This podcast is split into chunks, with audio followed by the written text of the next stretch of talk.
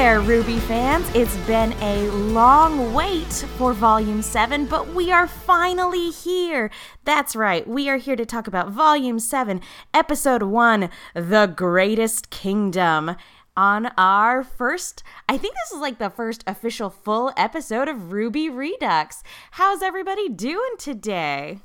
We're good. Yeah. We're here. we are, we are. We thought you were going to come to us one by one. and that's exactly what I'm going to do now. I'm Megan Salinas, and with me, as always, is Katie Cullen. Hi, all my buddies. And uh, joining us as well, Stacy Shuttleworth. Hello, hello. And of course, the team would not be complete without the wonderful Mark B. Donica. I'd be fine. It'd be fine. Hi everybody. It's it's weird to be it's weird to be to be back here talking about RWBY. It's been uh, I mean, I guess it's been a year since the last season, but a, a lot has happened since the last season of RWBY ended. Yeah, uh, there have been a lot of there have been a lot of changes in our lives, a lot of changes at Rooster Teeth. Um, but honestly, it feels really nice to be coming back to RWBY. In in a lot of ways, it kind of feels like going home. Uh, Katie, how do you feel about the the season being back up? I keep forgetting how much I like this show until it comes back, and then I'm like, oh my god, I love this show. Where has it been for the past year? Yeah, uh, Stacy, how how are you feeling now that we're back recording about RWBY? I mean, I'm just so glad it's back, and I've come to really, really love just watching how much this show grows every year, watching it transform over the years into something so sleek and polished and just beautiful to look at is absolutely amazing. Yeah, I, I think after my rewatch this morning, I, I literally turned to Katie and I was like, how does the show keep getting better? because after every season, I'm always like, this is the best. How does this show keep getting so good? Lots of effort. Yes, and uh, Lots of effort. I, I think um, it goes without saying, you know, huge, huge shout out and thank you to all of CRWBY for all of their hard work putting this show together. Um, like they they we've always known how hard this team works, but I think there's been a lot of discussion in the past year just about how hard they work. Like animators putting in for overtime. Like these guys work tremendously hard to make this show as good as it is, and they deserve all of the props for it um, because it's absolutely incredible. So huge shout out to CRWBY. You guys are all amazing, and we love you. Uh, so guys, who wants to get started? I think I'm ready to get started. I mean, we're here, so assume that yes, we all do. Wait, did we start the show? Hold on, wait, no one told me. I thought we were just shooting the shit. What? What? this is just our weekly conference call where we all drink coffee and chit chat. and and we've just not recorded it for the past 3 months. Exactly. yes, that's exactly how this works. Um, so We're telling them how the sausage is made. So, guys, let's start at the beginning because I hear it's a very good place to start. Um, we pick up exactly where last season left off with our crew flying a stolen ship into Atlas and uh, definitely being like, oh no, this is terrible. Um, and uh, they ultimately determine that they need to uh, ditch the ship and, you know, make their way into the city to find somebody who can help them get a hold of Ironwood and or Winter. Oh, go ahead. I think we need to back up a little bit and talk about what brought them to this conclusion because we've Weiss points out that she has never seen Atlas's militia so at the ready. This is a show of military power. This is a deterrent and it's not usual. Yeah, as as the episode progresses, we see that Atlas isn't necessarily the way Weiss remembers it or necessarily the way any of our boys and girls kind of pictured it being. And uh, that's kind of what I wanted to get your guys' gauge on was we get to we get to go down into the ground on Mantle, you know, beneath the floating city.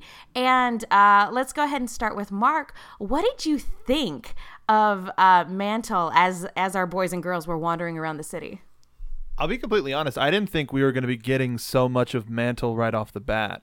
Like the way that the last season. What's the, we're on seven. The way that C, uh, RWBY Six ended made it seem like they were either going to get like a military escort or I don't I don't know. I guess my expectations weren't quite up there, but as the trailers were released, it it, it feels like it, it feels like a lot of older cities, and the only thing that I can compare it to is the United States, uh, where progression, societal progression happens as far away from the boonies as possible. And uh, it, it's a literal thing where the tundra seems to be right out their front door. We, I don't know if we even saw gates, but but especially with the the Grimm incursion that we that we saw of the saber tooth tiger, uh, Grimm wh- whatever they were called.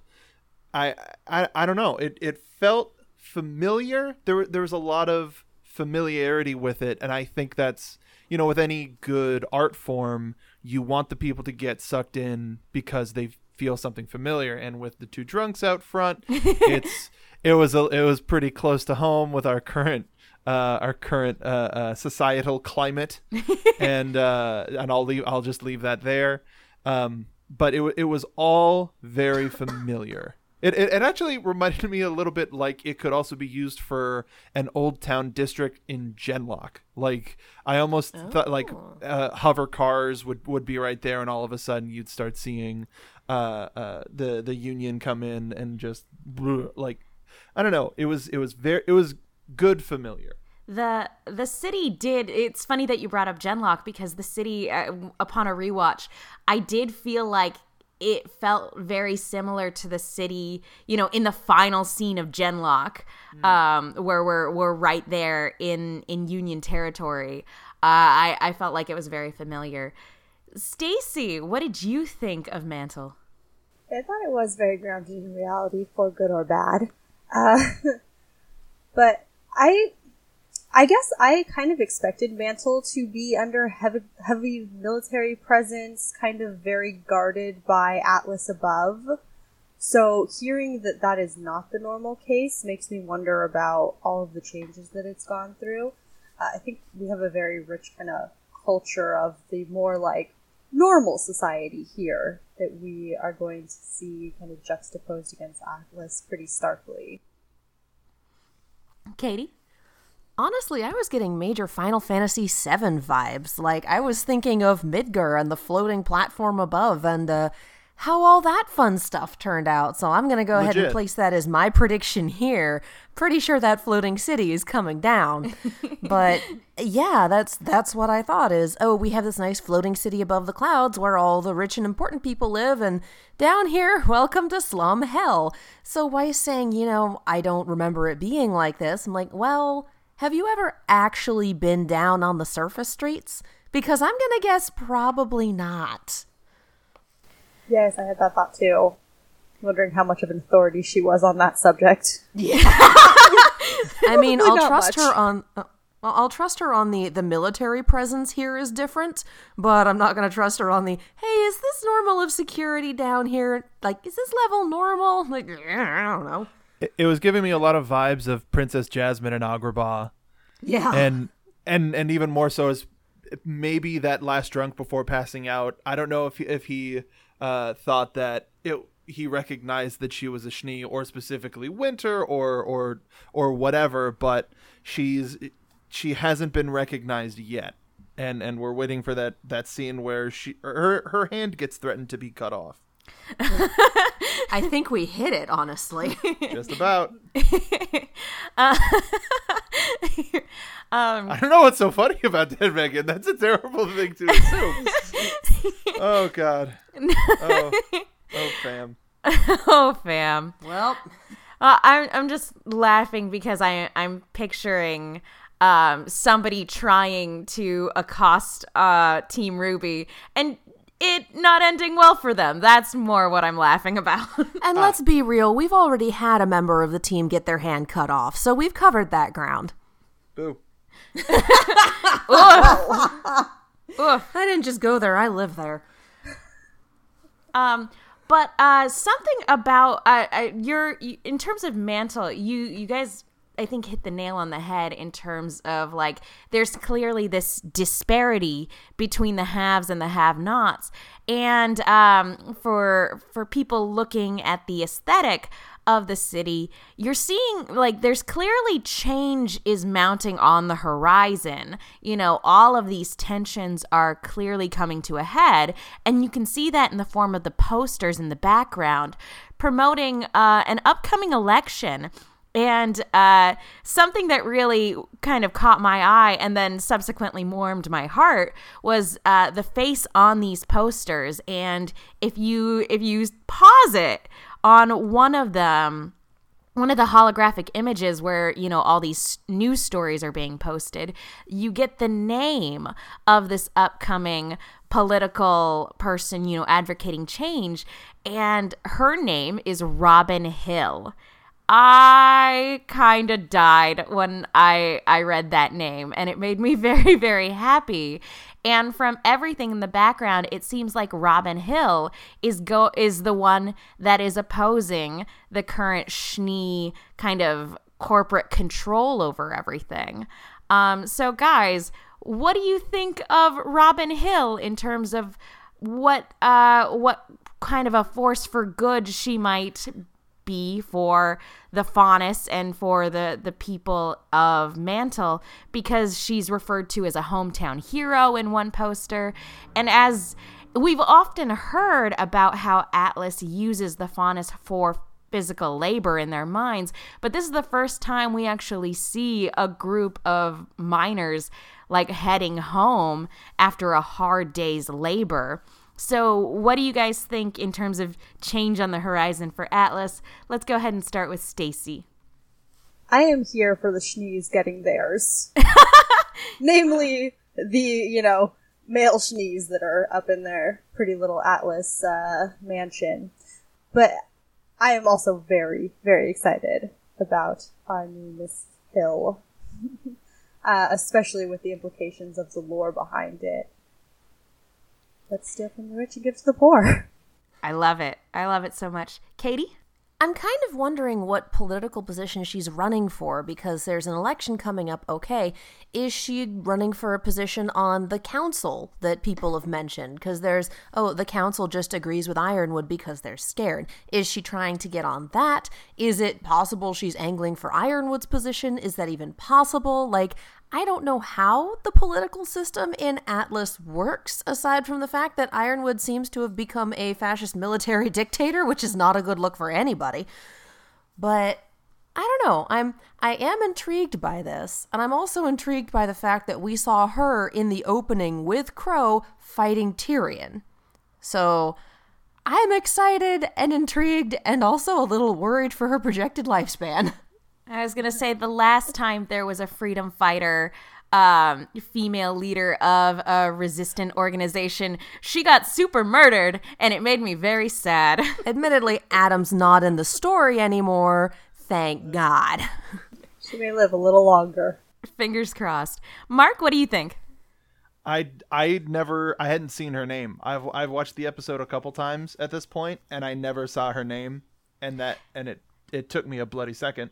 Um, but I, I think of, of, anything. Well, first of all, to your point, Katie, uh, any any time mentioning James Ironwood and not a good look, pro- that's not. It's very hard to agree with that because that man. I concur, Mark. I think he always looks good. Okay, he's a beautiful man, but fascism is a bad look for everyone. Well, I, we'll see. So, uh, oh, okay, okay, all right. We're making Atlas great again. Specifically, specifically when it comes to to, to Mr. Ironwood. Anyway, um, I, I, I, I think the thing, the position that makes the most sense would be a spot on the council. We haven't. Ha, has the council been mentioned before this? Like, was it mentioned back when Weiss was stuck in uh in Atlas? I don't know. Or, or was today the first episode that because because it, it's very convenient that they're like hey what does the council think? What council? Well we're gonna tell you you know? We we it's not to say that well, they should have told us about all of the geopolitical dealings with every single nation on on anima but uh I, I think that would make the most sense and I, I wonder how many groups of freedom fighters we're gonna get because of the group that we were introduced uh, to at the end, and now with the implication, at least in our mind, that this is uh, uh, so, supposed to be a, a Robin Hood allegory. Are we gonna get the Merry Men or some some iteration of that? And uh, it, it'll be interesting to see how how this geopolitical uh, S storm uh, decides to handle itself, which I guess is the the best way I could put it. Yeah, I I'm super excited about um, anytime you have a Robin Hood type. Uh, and I, I get even more excited when I get stories where Robin Hood is gender bent. Um, those make me really happy. Um, but when you have a Robin Hood, it also makes me wonder if we're going to get a sheriff of Nottingham, you know, that sort of thing. And with the uh, with the Ace Ops, I don't think they're going to be uh, our sheriff group, you know, uh, in terms of a one to one parallel. Uh, and we'll talk more about them in in a little bit. Um, Way too much to talk about with them. so so much to talk about with them, but I don't think they're going to be our sheriff of Nottingham. Um, but yeah, so there's going to be a lot of fun stuff I think to unpack with Robin as the season progresses. Uh, but you know, that's all just background stuff right now. Uh, our our boys and girls head on over uh, to uh, the doctors to go help out Maria because she's she says not only does she need to because she has this appointment that she goes to every 10 years but she also insists that he's somebody who can help get them in touch with Ironwood and Winter and so guys we officially meet Dr. Pietro and uh, one, I really like that name because one, it's Quicksilver. um, so I'm always a fan. But also, uh, he just seems to be a very wholesome, sweet person. And that makes a lot of sense with what we find out later in the episode. Uh, what was your initial reaction to seeing Dr. Pietro Katie? I love this man he just he's he's he's very obviously the Geppetto figure that we've been looking for, and I appreciate the detail at one point where they cut away to his bookshelf and there is a figure of a sperm whale on there like oh hey it's monstro. All right we get it we got you that's the joke. In case but you didn't know. For those of you who didn't figure out that that outfit is a little bit pinocchio in its looks and this and that and the other yeah yeah no it's uh but I also appreciated, yeah, he's the foremost expert in robotics, but he spends a lot of his time down here because uh, the upper crust is boring as hell. So I just, I liked him a lot. He's he seems like a good person, and I want to go to his house for tea and stories. you know. Stacy, what did you think of the good doctor? He's just so wholesome. he really is, though. And you know, to add to, to Katie's point, that whole he probably, you know, joined up with Atlas, joined up with Ironwood to effect real honest change and to be a force of good. And now is kind of looking at this world and looking down at Mantle like, no, there are people here that need my help too. So the fact that he goes down there and spends his time dedicated to them and to helping where he can is just so lovely. Mark, what do you think? Uh, I'm a big fan of his. I like the, the there is some subtlety. I like the fact that he has his own personal like computer laptop whatever you want to call it but all of his files are not digital presumably to sort of keep them off the record but keep all the stuff that he needs. I, I like that subtle nod of sort of it being um, one it could be an indicator that this is sort of a, a podunk location but also keeping a paper trail as opposed to a digital paper trail is a lot smarter in this day and age when it comes to every all of the political goings on. Or also maybe because of the the fall of the tower it was a lot easier just to deal with paper blah blah blah. Um, so every, everybody's getting Geppetto vibes but Katie uh, who who said that he look he he's giving off Pinocchio vibes because of how he's dressed? Me. yeah Katie. So so that gives me the indicator that he's not Geppetto but but uh, Pinocchio allegory and uh, Penny is his creation and Geppetto was his father. Blah blah blah blah. That just could be a whole lot of conjecture, whatever. But that that's just what I thought. Looking at his outfit, it suggested more, and also the fact that he can't walk because t- he, you could uh, have the the argument that he has no strings to hold him up. so he has to have the assistance of a wheelchair. Blah blah blah. Generally, this is a very nice man, and and I think by the time I, I think it was a wonderful slow reveal to get everybody to figure out what exactly was going on. Yeah. Um, it's funny. Uh, maybe it's just because his name is Pietro, and that has put X Men on my mind. But to me, he, in in addition to giving off, you know, this uh, very fairy tale, you know, Pinocchio Geppetto vibe, he's also kind of giving me a Professor X vibe. Um, It's the chair. I mean, it's a really cool mech chair. Um, so yeah, he's he's obviously once we get the the reveal of the chair, I think that's when you know for sure this guy's a master of robotics. And like not that you couldn't tell that already from the fact that he's the one that designed Maria's eyes. And so, but yeah, it's it's just one of those things where the whole the whole vibe he gives off is yeah, this is clearly a guy who wants to do good for other people, which is kind of comforting because when Penny was just kind of off on her own, we really didn't know what type of person created her.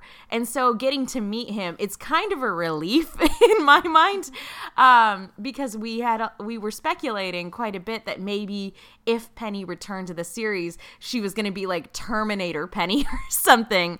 So I'm I'm glad that the man who raised her and created her is just as sweet and wholesome as she is. I mean, admittedly, Terminator Penny is not off the table because Watts isn't off the table either. No, and that's something that um, that Pietro brings up is that part of what the reason why Ironwood has gotten so tight-fisted with this city, you know, with his whole Blade Runner projections all over the city shtick, is that the people who were responsible for the fall of Beacon ultimately dismantled Atlas's security system. uh, and you know made them look like a joke and so that's one of the reasons why ironwood is carrying such a heavy burden on his shoulders is he probably feels immensely responsible for what happened um, and I, I I know Katie you said this whole thing isn't a good look for him but from the brief look at Ironwood that we had in I believe it was volume 4 like he clearly is carrying a lot of guilt and ultimately is even if it's misguided is trying to do the right thing uh, anyway, we'll we'll get to Ironwood later in the season, I'm sure. Um, but real quick, uh, because the this uh, meeting ultimately gets interrupted with a Grimm attack. But before we get into that, um, I just want to remind everybody, if you guys haven't already done so, um, if you, we really appreciate the opportunity that we get to talk about RWBY and about all sorts of other Rooster Teeth shows. It's such a joy whenever we get the chance to do so. And so, if you haven't already done so, we'd like you to go and leave a rating and review. It really means the world to us hearing what you guys have to think as well. Um, and so, yeah, we, we just want to thank everybody who has, who's already done so. And if you haven't, go do that because we want to hear your thoughts as well. Now, to get back to the show, uh, our boys and girls get interrupted with a Grimm attack. And guys i think we we talked a lot of, uh, at the top of the show about how great it feels to have RWBY back. In my mind RWBY's not really back until we get that first fight scene. And oh man it it is so nice to, it's so nice to be back in it.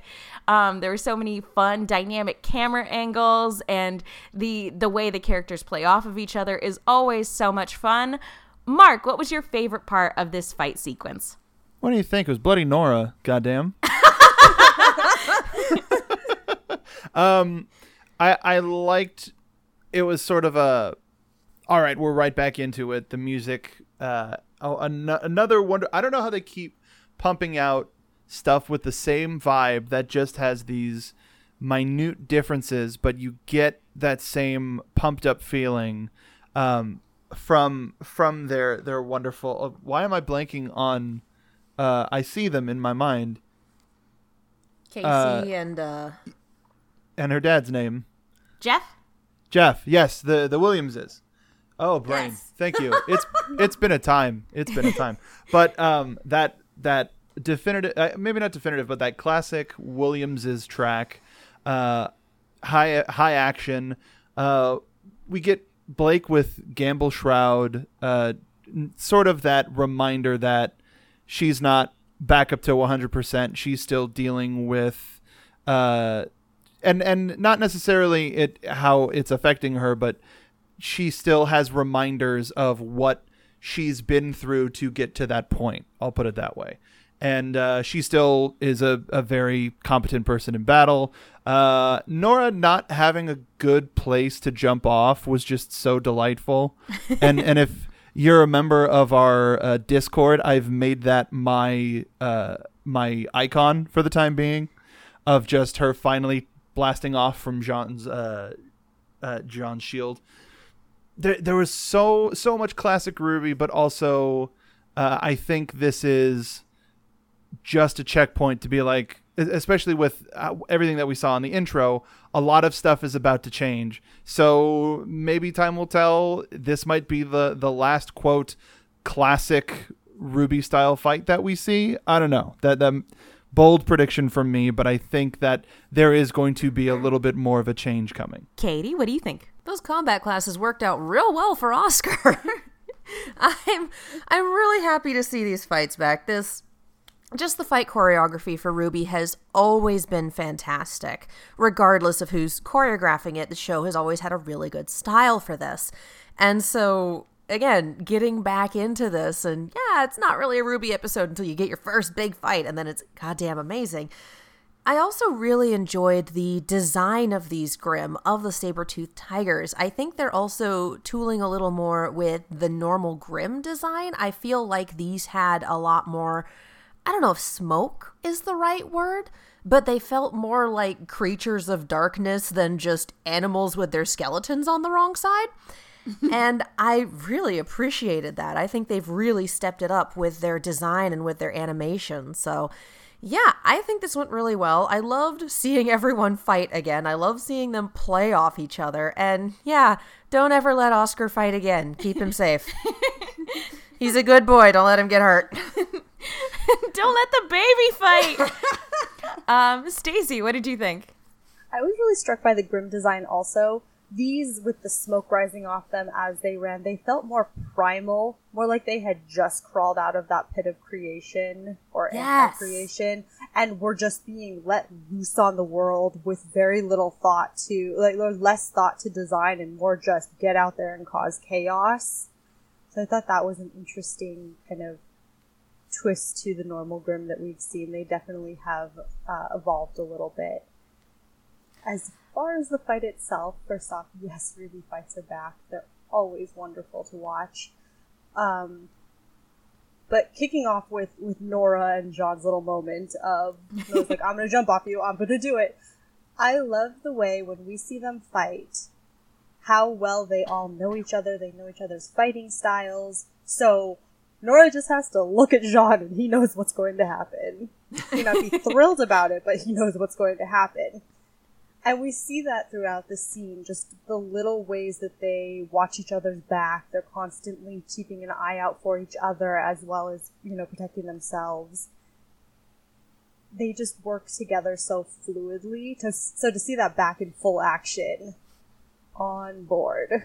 Yeah, I I have to agree with that. Um, it was I I love that moment in the first Avengers movie when uh, Cap launches Natasha and she's like, yeah, yeah, it's gonna be fun.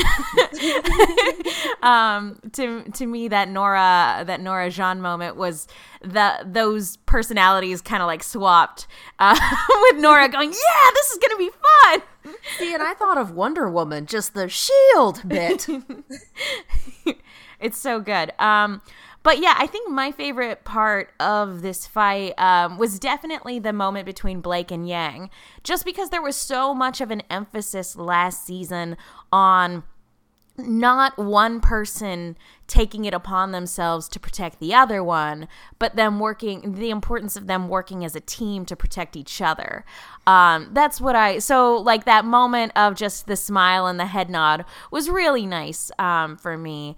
Uh, the the thing that sort of struck me about this though is I I don't think we get I mean out on the outskirts and like when when Team RWBY was on the road and having to come across Grimm that had already demolished cities, like that's one thing. But this is like a still very populated area that's very much under military lockdown. How did these Grimm just wander into the middle of the city? Um, it's kind of my my big question. Oh, go ahead, Mark. That that's I I had uh, brought up earlier. Are there gates? Like we don't see gates uh, flying in, but that doesn't necessarily mean that there aren't. But Stacy's point about these being more primal can. uh, What if one thing they've just come in from the tundra. It, it, they have frost on them, so it feels like they have busted through whatever sort of security, no matter how high or how low. Or Katie, your point about Watts. What if they were let in so that Ruby could get uh, snuffed, or Team RWBY and, and everybody would get. Oh well, you, they can't help but save the day, so at least they'll get uh, discovered and taken I'm away. wondering if they didn't come in through the mining tunnels. But how are there no how are there no what kind of security do the mining tunnels have to prevent that sort of an incident from happening? That was a huge pack of Grimm. So either the which and the most likely scenario being that Atlas doesn't give a crap about Mantle and so their security is very limited, which is why they have mostly Atlesian knights uh, doing patrols instead of actual human soldiers. Um, or was it a setup or a variety of other things? Yeah, but I I'm think gonna go with that one. first option too, because yeah, it's a big bunch of Grimm, and we saw them overwhelm the security. So I wouldn't be surprised if, again, if they all just came through the mine tunnels or overwhelmed whatever border security there was. Because again, I seriously doubt there's very many Grimm problems up in the floating city. So that's that's for the commoners to deal with. yeah, it's just the flying Grimm you have to worry about for the floating city. Um, for for me, what this indicated, um, whether Watts was responsible or whether it was a lapse in security, what this kind of emphasized to me, you know, the Grimm are brought in by negative emotion. That's what they're attracted to. And right now, it's very, very clear that Mantle is a place of political unrest. Um, again, hits kind of close to home in terms of our real world situation. But I'm wondering if maybe it's just a matter of there being so much negativity and negative feelings that, like, basically the entire city is just a big old beacon for the Grimm. And so, just numerically, they were able to get through security. Um, just because, like, the, the the number of Grimm trying to get into the city has increased as political unrest has increased so i don't know there are a number of uh, possibilities it's okay. We'll just bring in a pack of apathy. It'll be fine. it's fine it's fine i'm just So tired um but it's also possible that none of those things are true and that we just needed a set of Grimm for a cool ruby action scene to, to kick off the season I mean, six of one, half a dozen of the other. But the fight gets interrupted by none other than Iron Man. Wait, no, not Iron Man. It's it's been so long since we've seen her, but who comes flying in to save the day? But Penny. And guys, we get treated to not only cool, awesome, like Shadow the Hedgehog style rocket shoes um, that are allow her to fly through the air, but like she also seems to have gotten a few upgrades. And I think this is such a touching reunion because everybody thought that she was gone and the fact that she they were able to repair her um, as opposed to just building a new version of her. I think i think it means a lot that you know we didn't lose as many friends as we thought we did back in volume three.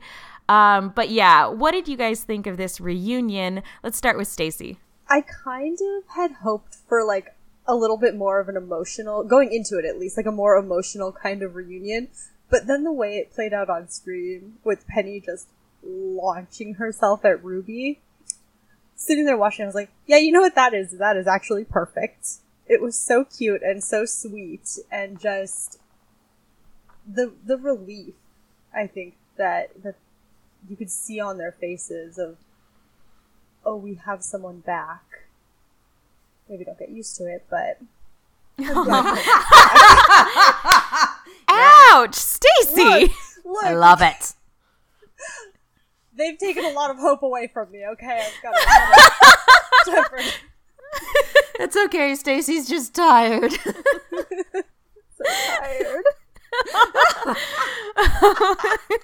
Uh, Mark, what did you think of this reunion? It's, to be honest, I up until her uh, visage flew onto screen, I wasn't quite exactly sure. I was I was more of like no, no, because like when we were in Pietro's office, he mentioned my daughter's said so much about you. That ne- doesn't necessarily have to be a present statement. You know, in hindsight, yeah, it is a present statement, but uh, because we've had Penny talk about her dad and, and talk about checking in with her dad. So who's who's to say that it wasn't a uh, a long phone call telling Pietro about all of her new friends? Um, but the green beam, as the green beam started flying, I was just like, okay, all right, something either really good or really bad is about to happen, and I'm really hoping that it's the first one. And and it's it's remarkable. It's really great to have Penny back, and she's at least. and, and you can take this comment however you will. However long we have her, it's going to be great to have that positivity back as a part of the team because that unwavering attitude that she has always had and always represented is going to be such a powerful weapon for the whole team and maybe even the whole continent. yeah, now she's the protector of Atlas. uh, Katie, what did you think of this return? I got spoiled for this, sadly, because uh, some people get very enthusiastic on social media, and that happens. Stop it. What? Why did you go on social media? Because it was 10 in the morning. Like, I didn't think people were going to be that insane. Katie, it's been how many The seasons? The blame is not with me. The blame is with people who can't keep it in their pants. It's not like I went looking. Oh, you never have to. Anyway, d- point being, guys, when they ask for no spoilers, please don't post spoilers. That's great to be excited, but don't do the thing. Um, that said, it's great to have Penny back. Like, yes, hello, welcome. And the Calvin and Hobbes tackle was about the perfect way to do it, honestly. Um, I also noticed that everyone else is getting a haircut, and now she has long hair. Penny goes against the grain. She do. Um, I also got spoiled for it on a completely different social media platform. Um, so I think my solution to that, uh, as the weeks go on, is just to delete Twitter from my phone. so if I'm unresponsive on Twitter over the the course of the next few months, it's because I don't want to get RWBY spoilers. Um, that being said, I loved this reintroduction. Um, a couple years ago, I saw a fan animation of somebody doing. Um, making Iron Man transform via like a magical girl transformation. and it was so, so fun. I, I wish I knew the artist who did it off the top of my head. But seeing Penny twirl around in the sky, I was like, oh, this is both very Iron Man and very anime. And I'm totally here for it. And it's so nice to see her again. Mark, you're absolutely right. Her positivity and her unwavering enthusiasm has been something I've I didn't realize I missed how much of a, a warm presence that was until she was back on screen and yelled out salutations. It it made me very happy. Um, but she is. She's basically kind of like a one woman patrol um, for Atlas. So it, it is funny that we have all these Blade Runner esque, like hard military, di- like military dystopia, like a presence in Mantle. And then the person who's acting as its protector is basically like Iron Man if Iron Man was Captain America, if that makes any sense. Um, She's she's the opposite of Batman because she is not doom, gloom, and darkness. She is bright, peppy, hope, and and all of the things that that city needs. and now I want to hear her yell, I am vengeance! I am the night! I think we just did. um it is a shame that she that their reunion is show, so short lived because again that warmth and that uh, positivity it's like no penny come back. Um but you know she flies off because there are more citizens in need of assistance. Um and so she flies off and our our team goes and to and they end up getting apprehended by uh, a group of what appear to be huntsmen who are known as the Ace Ops. Now, I'm not Oh, normally in favor of puns, and Mark, I think you're right to boo. I But boo it and I love it. Disagree. This was amazing. Fantastic. I I kind of get behind this one. I'll be honest. Uh, out of all the puns they could have gone with, I can kind of get behind this one. But so the Ace Ops apprehend our team and they take the relic, which uh, red flags all around on that one. But I think what I was really surprised by is how kind of upstanding this group of individuals seems to be. Like in the trailer, when we saw Team RWBY getting apprehended and um, the relic being taken, it seemed very, very menacing and and very dire. But when we actually get to see the scene in its um, entirety, these guys look like they're on the right side, or at least fighting for what what they believe to be uh, the greater good. They look like they're elite law enforcement, but like actual lawful good as opposed to corrupt. Yeah, like there wasn't. Oh, go ahead, Mark. That was Stacy. Oh, sorry, Stacey. You go right ahead. Oh, just that we can only hope. Um. So yeah, what did you guys? What was your initial impression of the Ace Ops apart from boo? Mark, let's start with you. I I agree. I think that this is a group of some lawful good folks or people who are probably fight, especially after watch getting a little bit of a confirmation in the intro that everybody's sort of going to be fighting together. They may be fighting a fight that they don't know they're fighting. Also, seeing human a human task force in Mantle is definitely a change, and and the implication that they're the best of the best. Who knows how many more there are? Whatevs.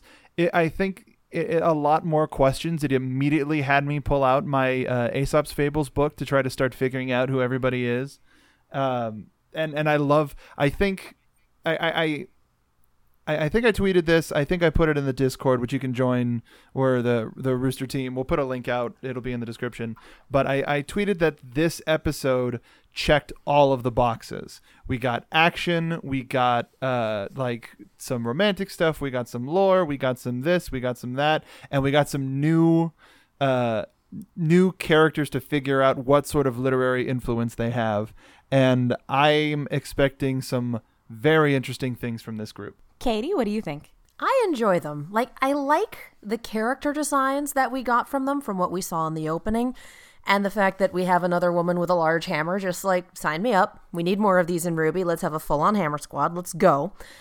Um I'll be interested to see where we go, just yeah, in terms of literary references, because Aesop's fables are there's so many of them and they're so well known and they're kind of trope namers and idiom namers like sour grapes came from an aesop's fable. There's there's so many places that they could go with this and i appreciated the two back-to-back line reads for what are the aesops doing here? Ace ops so pointing out to the audience that yeah it goes both ways. We know exactly what we did. Like and aesops are morality tales and here they're a law enforcement group so i just i don't know we got a whole like minute of them and i already think they're well executed and i want to see more Stacy. Absolutely. I think I think they're going to be really interesting characters and there were well, I guess two things that are kind of really I have lots of questions, but uh, there's a little niggling worry at the back of my mind that's like okay, but are they on Watts' payroll or Ironwood's? I have a theory. Ooh, Mark has a theory. it could be money. I have a theory already. Go ahead, Mark. Let me just put let me just put my board back up. Let me get my yarn and my push pins. wait So, you took it down what I'm I'm at work right now, so I had to take my mobile unit. Oh, Um, okay, all right. but uh so uh one one of the most well-known aesop's fables is the wolf in sheep's clothing. One of our five is gonna be a traitor. Yes.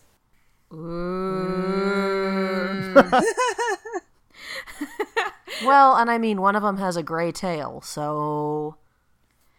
I like this theory, Mark.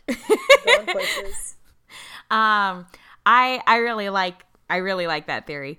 Um yeah i i'm on board with basically what you guys are saying. I think this group of individuals seems to be on the side of lawful good um which is in line with i think ironwood for all of his problems is also a lawful good individual. So i i see that kind of lining up.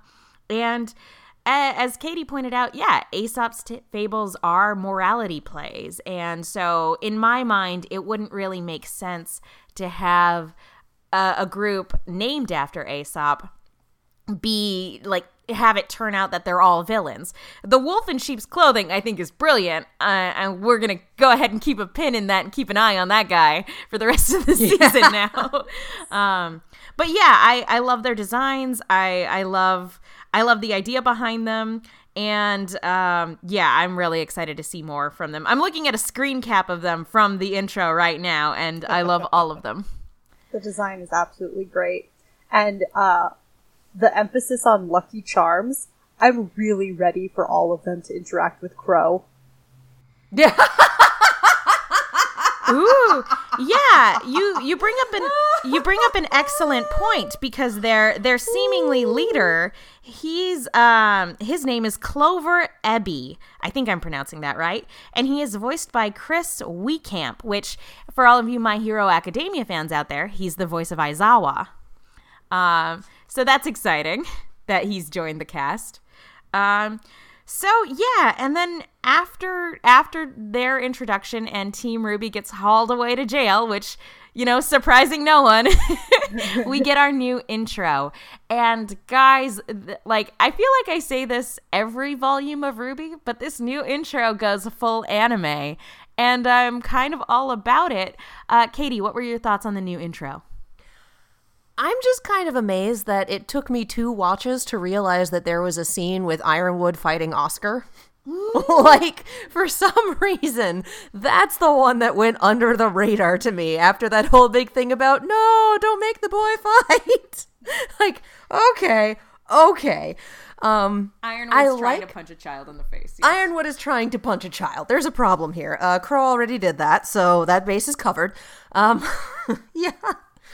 I enjoyed the new intro. For me, the music fell by the wayside a bit when I started focusing on the visuals, and I think it's going to be a few more watches before I can appreciate the song for what it is because I keep staring at the visuals and going, Tell me everything about this season.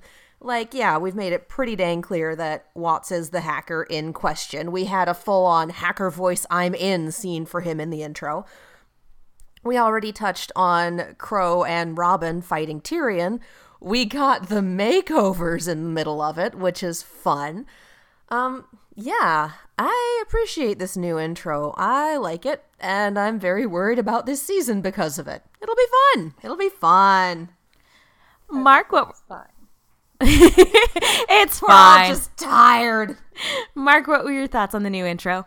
I'm a big fan. Like I've I've been pretty not, well not necessarily critical, but I think some intros need to once you get to a certain point in the season where you're less focused on the stuff that hasn't happened yet or may happen or whatever cuz we're we're on record sort of breaking down well this thing from the intro hasn't happened yet so we're kind of expecting this to happen.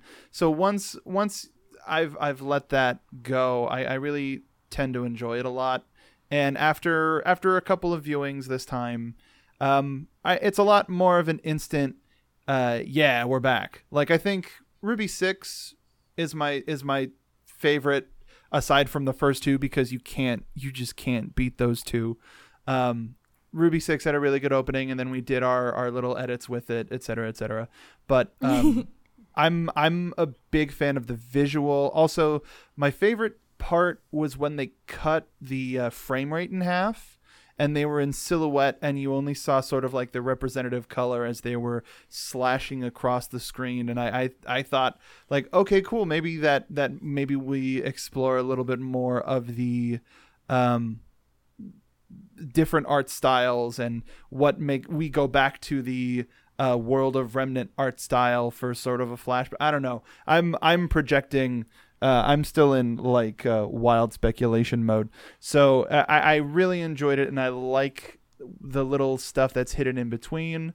Uh, i like everybody's analysis of what team juniper is going to be and what and what that all consists of. Uh, seeing oscar in that lineup and and uh, him with his surname Pine rebuilds Juniper. But there is some recent scuttlebutt in our uh, Discord of uh, if you go with. Uh, oh wait, no. How did that make sense? Never mind. Go to our Discord. It's really great. Oh no, I figured it out. I remembered. Sorry. Um, and and, Here's some and more for- yarn. Let's go. I'm so tired. N for or and and not in a joking way, not in an apathy way. Um N N for Nora, O for Oscar, R for Ren, A for Arc, and it's Team Nora. All of Mark's dreams are coming true. Call Sam Ireland. We've got a hook. We've got a spin-off. I wish that was it. my idea. I wanted to thank nearly brainless Nick for that one. That was all him. That's beautiful. um, Stacy, what do you think about the new intro? I think the transitions were absolutely stunning and it brought it together in an extremely anime way, but it also in a very satisfying way. And I've been trying really, really hard to not just keep rewatching it and trying to overanalyze every second of it. I'm trying. It's not going well. I love the color block team lineups because it does kind of give us direction as to where we're going. So I am very interested to see how it all falls together and especially with the Aesops now, they're kind of our wild card, right? Where they're going to fall in, how the dynamic is going to work. So to see them all lined up as, you know, as an extension of the Ruby team, I'm into it. Yeah, um, I I 100% agree with that. It's hard not to just want to put the opening on loop to yeah try to break it down frame by frame by frame to figure out you know the the plot of the rest of the season. But the uh, I I agree with Mark about um, the the visual aesthetics uh, and what what you were saying, Stacy, about the color blocks. Um, it feels both like they're doing something new and also a throwback. Like it, it feels because that's what they did with the initial trailers was the those figures in silhouette. So it's so fun to see that reincorporated into the intro um, which isn't something that any of the other intros have done before. So it feels both new and familiar. Uh, but I think my favorite thing about this intro is the transition from their Volume Six attire to their um, to their Volume Seven new character designs. I, I love because no other intro has done that before, and so seeing the transition for each of them it's just it, it not only is it visually pleasing but to me it ties in with the entire theme behind this show which is to keep moving forward. And we get that visually represented in this intro. And i'm all about that. Um, and i'm really excited to see what the rest of this volume has in store. Um, so uh, the only other thing i want to bring up um, is that uh, we have a couple new writers this season. Once the once the credits started to roll, uh, there are a couple new writers this season. Eddy Rivas and uh, Kieran. Yeah, Eddy, friend of the show, Eddy Rivas, who's I'm, I don't know about you guys. I think we're all super excited. Oh uh, my God, yes. To have him uh, writing for this season. And also, I, I hope I'm pronouncing this right Kieran Burkhart, who is also writing for this season. Um, so guys, I I'm really excited to have, you know, that Kerry and Miles are are having assistants in the writers room. I'm really and we all we're all familiar with Eddy's writing style from Yeah. Camp Camp. He's just he's great. He's And and, and Nomad. Nomad. Nomad. so and so something I wanted to point out about about Eddy, I don't know if I don't know if too many people know this. I'm pretty sh- I'm pretty sure he tweeted it out, and if not, I'm sorry. Um, but oh no, it's in his Twitter bio. That's right. Um, he he's essentially the animation historian for Rooster Teeth. He helped do the big Red versus Blue compendium a couple years ago, and he Yep. also did the big Ruby compendium that just came out recently. So if if people don't haven't seen any of the other stuff that Eddy's worked on, know that he is so well versed in all of the minutia that us as reviewers and fans are also well versed in. And um, can't speak too much about Kieran because I'm unfamiliar. But when it when it comes to Eddy, everybody is in superb hands. Oh yeah, Eddy 100% knows his stuff. And he's such a good human. He's fun to talk to. Wh- I think, yeah, I, we were all on board. I think we were all excited when we heard the announcement that he was going to be writing for this volume. And yeah, he's been on Twitter going, "You guys are not ready for volume seven. We're never ready. He's doing what Al did for Camp Camp. It's rude and I love it. Oh, playing with our hearts. Um, well, that's all that I had on um, on my agenda to talk about. Is there anything else we wanted to discuss before we wrap it up for today? Not that I can think of. I think that's most of it. Although a moment of appreciation for Yang being Yang and just punching out the floating camera that uh, dares to take a photo of her. Um, yes. And also that How moment dare. of, you painted it? Like, I just, I love it. I lo- all these little moments. They're so good. Uh, I'm gonna I'm gonna throw out uh, a crazy prediction. Yeah. Do it. because that's me. Um, I had mentioned earlier. I mentioned earlier that we were gonna possibly see some sort of allegory for the Merry Men.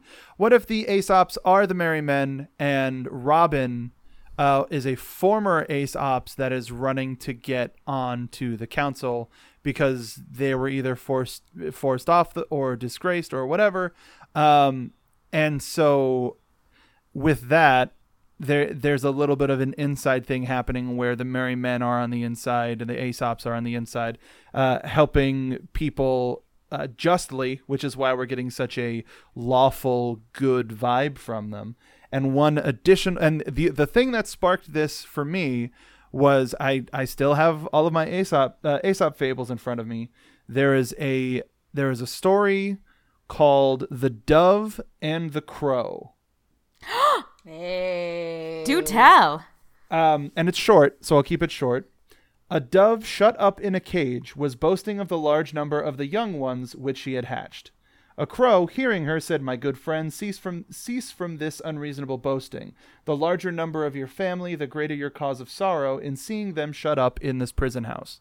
Now, do I think there will be a direct adaptation of that scene? No, but it made me think of Robin possibly being in prison and Crow setting her free at at the most base level and and maybe maybe it's a thing of boasting about how many followers she has or, or whatever. We don't we know absolutely nothing about robin but in the fact that uh, she is a robin hood allegory the idea of her uh, being behind bars doesn't seem out of the question. I love that you came up with this theory within the past half hour or so. No, it was five. It was literally the last five minutes. As as what like I was like, Megan, please say, does anybody else want something to talk about? Please say, does anybody have anything else to talk about? Because I'm a rambling mess. Welcome back. The one thing I question is the public throwing their support behind someone who was once part of the upper echelon because they seem to not I don't know. That's that's the one thing I question about that theory. Everything else, yeah, let's go. So that's what I mean in terms of a dishonorable discharge or something. She did something to directly benefit Mantle. And so as a result, she's using that sort of uh, public outcry and windfall to uh, get support to run for the council or whatever position she's running for. So I think that her fall from being a member of the Aesops was something that directly benefited the people of Mantle, or or something that uh, made the the peop- the the folks in Mantle, or at least the uh, the uh, hardest affected and the downtrodden, uh, sit up a little bit more like, oh, maybe there is somebody that is fighting for us. That's a thought. I really like this theory, Mark. And I want to point out that as you were reading that fable, I got goosebumps, not because I necessarily think of Robin as the dove in this scenario, but you know who the dove kind of sounded like? In terms of like I I like I'm this beautiful creature that's kept in a cage. It kind of sounds like the Schnee family situation. My wise. So I got goosebumps as you were talking about that, and uh, talking about uh, you know just other things we want to point out about this episode. Uh, Weiss punting uh, a racist into the air, um, and then th- literally throwing him into the trash. Choice, girl. chef kiss for that and moment. Weiss being the person to do it. We've come so far from the spoiled and those filthy faunus heiress from season one. I love it. Baby girl growing up. Aw. our baby girl. The other thing I want to bring up, and Mark and Stacey, I want your opinion on this because Megan and I very much differed when we were uh, recording our reaction video. How much does Ironwood know about the Ozpin backstory? Because Megan posits that Oz told him a lot, if not everything, correct? Uh, I figured he was more in the know than a lot of other people. And I posited that nobody knew anything that Jinn told them until Jinn told them. Like, I don't think anyone else had that information. I think when Leo got it, he got it from Salem. So that's that's where we are on opposite sides of this and I want to know what you guys think about that. I think so. You know what? Before things that we've learned about Ironwood recently, I would have said he would be one of the people who were the deepest in the know. But judging from his extremely paranoid reaction and kind of closing in on himself instead of like working towards a plan of action, maybe he really is in the dark and really doesn't know what's going on around him. So his reaction is so paranoid and so closed off like that. I think it's a little bit closer to Megan. I don't think they know nothing, but I definitely agree with the idea, just with how Qrow reacted to the Jinn story. I think it was more of a reaction of how close he was to Salem, and not necessarily, and and the fact that he can't die and Salem can't die, etc., cetera, et cetera, and less of a I didn't know about all of this. I you want to know where I think uh, uh, Ironwood's paranoia comes from, and strike this one up to uh, another another crazy theory. But at the same time, cheerful jester. We kind of talked about this after the premiere yesterday. Pietro has the staff, What? Whoa. not Ironwood, not the military. Pietro has the staff. Okay, elaborate. So Jacques wouldn't have it. Uh, and and the fa- fuck if he did.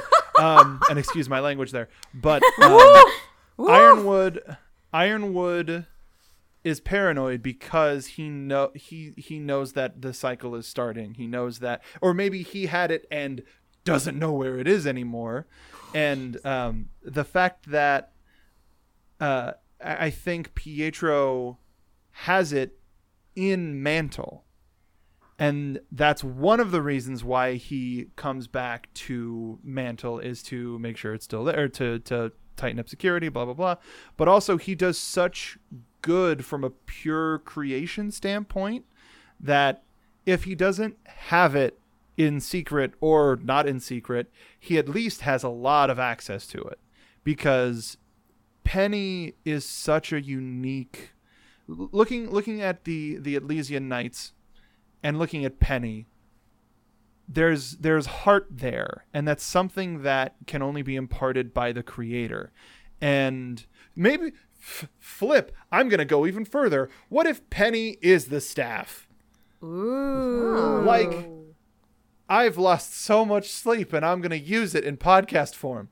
But I, I think I think that there's so much there's so much to the idea of creation and the fact that Penny just ca- the huh, I hope that we get a flashback of what uh of what you know they they just sort of told us that they found her core once Amity Arena made it back to Atlas, but that's that's a very long trip, and that thing was going down. How did all of those part? There's a lot. There's a lot of unaccounted for information, and I think the just oh yeah no we got it is it's it's too it's too easy. It's too easy. Mark needs more conspiracy. I Mark do, needs man. some sleep. ah, what's that? Talking about the relic, though, like looking at all we had to go through in season five to get our hands on a relic, we needed the Spring Maiden to get in the vault. So then the question here becomes who is the Winter Maiden? We have no idea. I just had an Evangelion moment of just get in the vault. Get in the vault, Raven. Uh, but yeah, then the question becomes is it a similar mechanism here? Are we going to need to find the Winter Maiden? Does Ironwood know who she is? Did Ironwood pull a Leo and lose the maiden that he was supposed to keep track of? What, what even is the situation here? We have so few pieces of this puzzle right now. I can see us spending two or three seasons here just trying to get them together. The uh, I was going to bring up that we hadn't had a maiden. Um, we we hadn't really had any maiden sightings uh, apart from Cinder running around in the previous volume. Um, and yeah, after the reveal of the Spring Maiden, summer and winter are still unaccounted for. You know, we could fall back on the the theory of winter being the Winter Maiden, uh, and that's why she is staying so close to Ironwood. You know, it's more like hi- him keeping tabs on her. But it's also possible that somebody like Robyn is the Winter Maiden Beat me to it. Yeah. where it's like this person was given power and maybe that's why she decided to tie into Mark's theory. That's why she left. She's like no I I've been given these amazing abilities. I could be doing so much more uh, as opposed to just being in the pocket of the military. I'm going to leave and fight for the people See, I'm just I couldn't help but laugh at summer and winter are accounted aren't accounted for. Well, no, winter's in the pocket of the military and summer's in a grave. So how dare you Yikes. I have no regrets. how dare you it's very upsetting Um. Okay. I think i- if we, we if we are to continue, um, we are just going to keep going down our uh, theorizing conspiracy rabbit holes. Um, and so it's probably best that we wrap it up for uh, for the afternoon. Uh, Mark, where can people go if they want to keep up with you? Well, I also do another podcast with my wife. We do Party of Two. It's a theme parks podcast. Uh, we took Halloween off because it we had life's been crazy, y'all. But we did do some fun, spooky episodes. Uh, we ran one where um, we were throwing a Halloween party and we were trying to invite our favorite Halloween animatronics to sort of have the best Halloween party. And we sort of ran through the what ifs of what the party was going to be. And it was a lot of fun. So I highly recommend people go and listen to that. Um, and uh, so so that's at Party of Two Pod on Twitter, on Anchor, on all of that. But you can follow me uh, tweeting about theme park stuff, wrestling stuff, and now back to Rooster Teeth- Teeth stuff pretty heavily uh, at Mark B Donica on Twitter and Instagram. Stacy. Well, I'm Stacey Shuttles. You find me at uh, on Twitter over at Stacy Shuttles. Uh, I've recently started a new job, so I have been pretty consumed with that. So that is more or less what I've been up to. But I'm real happy to be back on the RWBY podcast. So you'll find me here every week. Uh, we're happy to have you, Katie. I'm Katie Cullen. You can follow me all over the social medias as well as on YouTube and Twitch at Kiaxet. That is K I A X E T.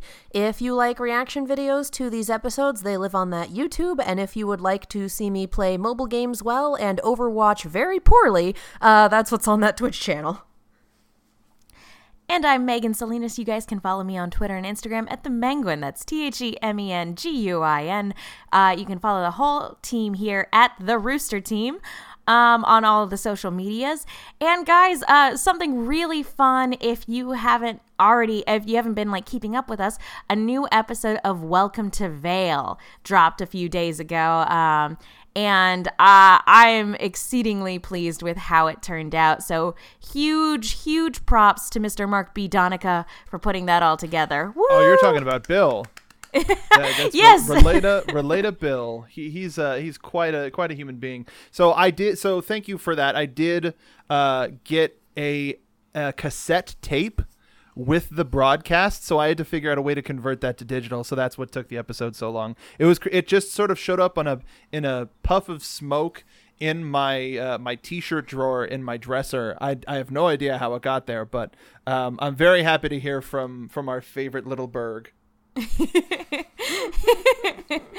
As am I. I'm always uh, very pleased to hear about the antics of all all those fun characters. So, uh, wh- thank you so much, Bill, for for giving us an update on the Vale situation. Um, so yeah, and if you're interested in all of our other shows, you know, be sure to subscribe uh, and keep an eye on all of our social medias. Um, and uh, you know you'll hear us talk about all, all sorts of other Rooster Teeth shows. We know we're behind with Camp Camp. We're we're still figuring out a situation uh, to get up to date on all that. But guys, stick with us. Um, and thank you so much to everybody who's been patient as we as we upload stuff. You guys are the best. Thank you all so so much for listening. We'll see you all next time.